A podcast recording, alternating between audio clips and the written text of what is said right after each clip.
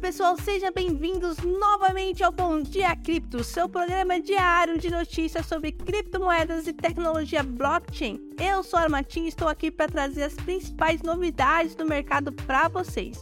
Hoje é terça-feira, dia 11 de abril, e temos algumas notícias bastante interessantes para compartilhar com vocês.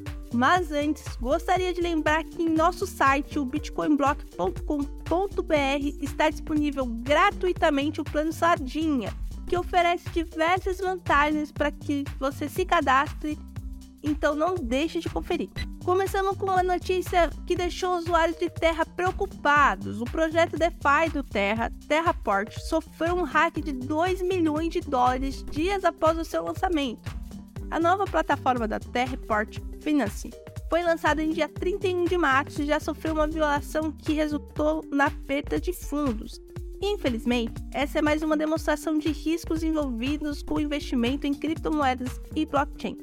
Mas a equipe do Terra já está trabalhando em soluções para evitar que isso aconteça novamente. Em uma nota mais positiva, jovens brasileiros estão utilizando NFTs para ajudar refugiados. O Refugia é uma plataforma que utiliza tokens não fugíveis para facilitar a distribuição das obras de arte de refugiados.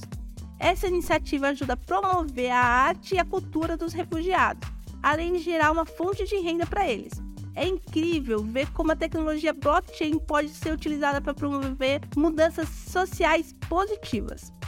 E por fim, o Banco Central do Brasil está analisando a interação entre ativos do Real Digital e DEX, como Uniswap, SushiSwap e Curve.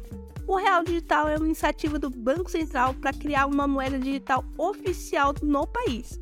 A sua possível interação e exchange descentralizados pode ter um impacto significativo no mercado e algo que vale a pena acompanhar de perto.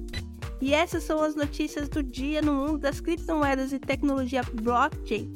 Agradeço a todos por nos acompanhar aqui no Bom Dia Cripto, transmitido pelo canal bitcoinblock.com.br.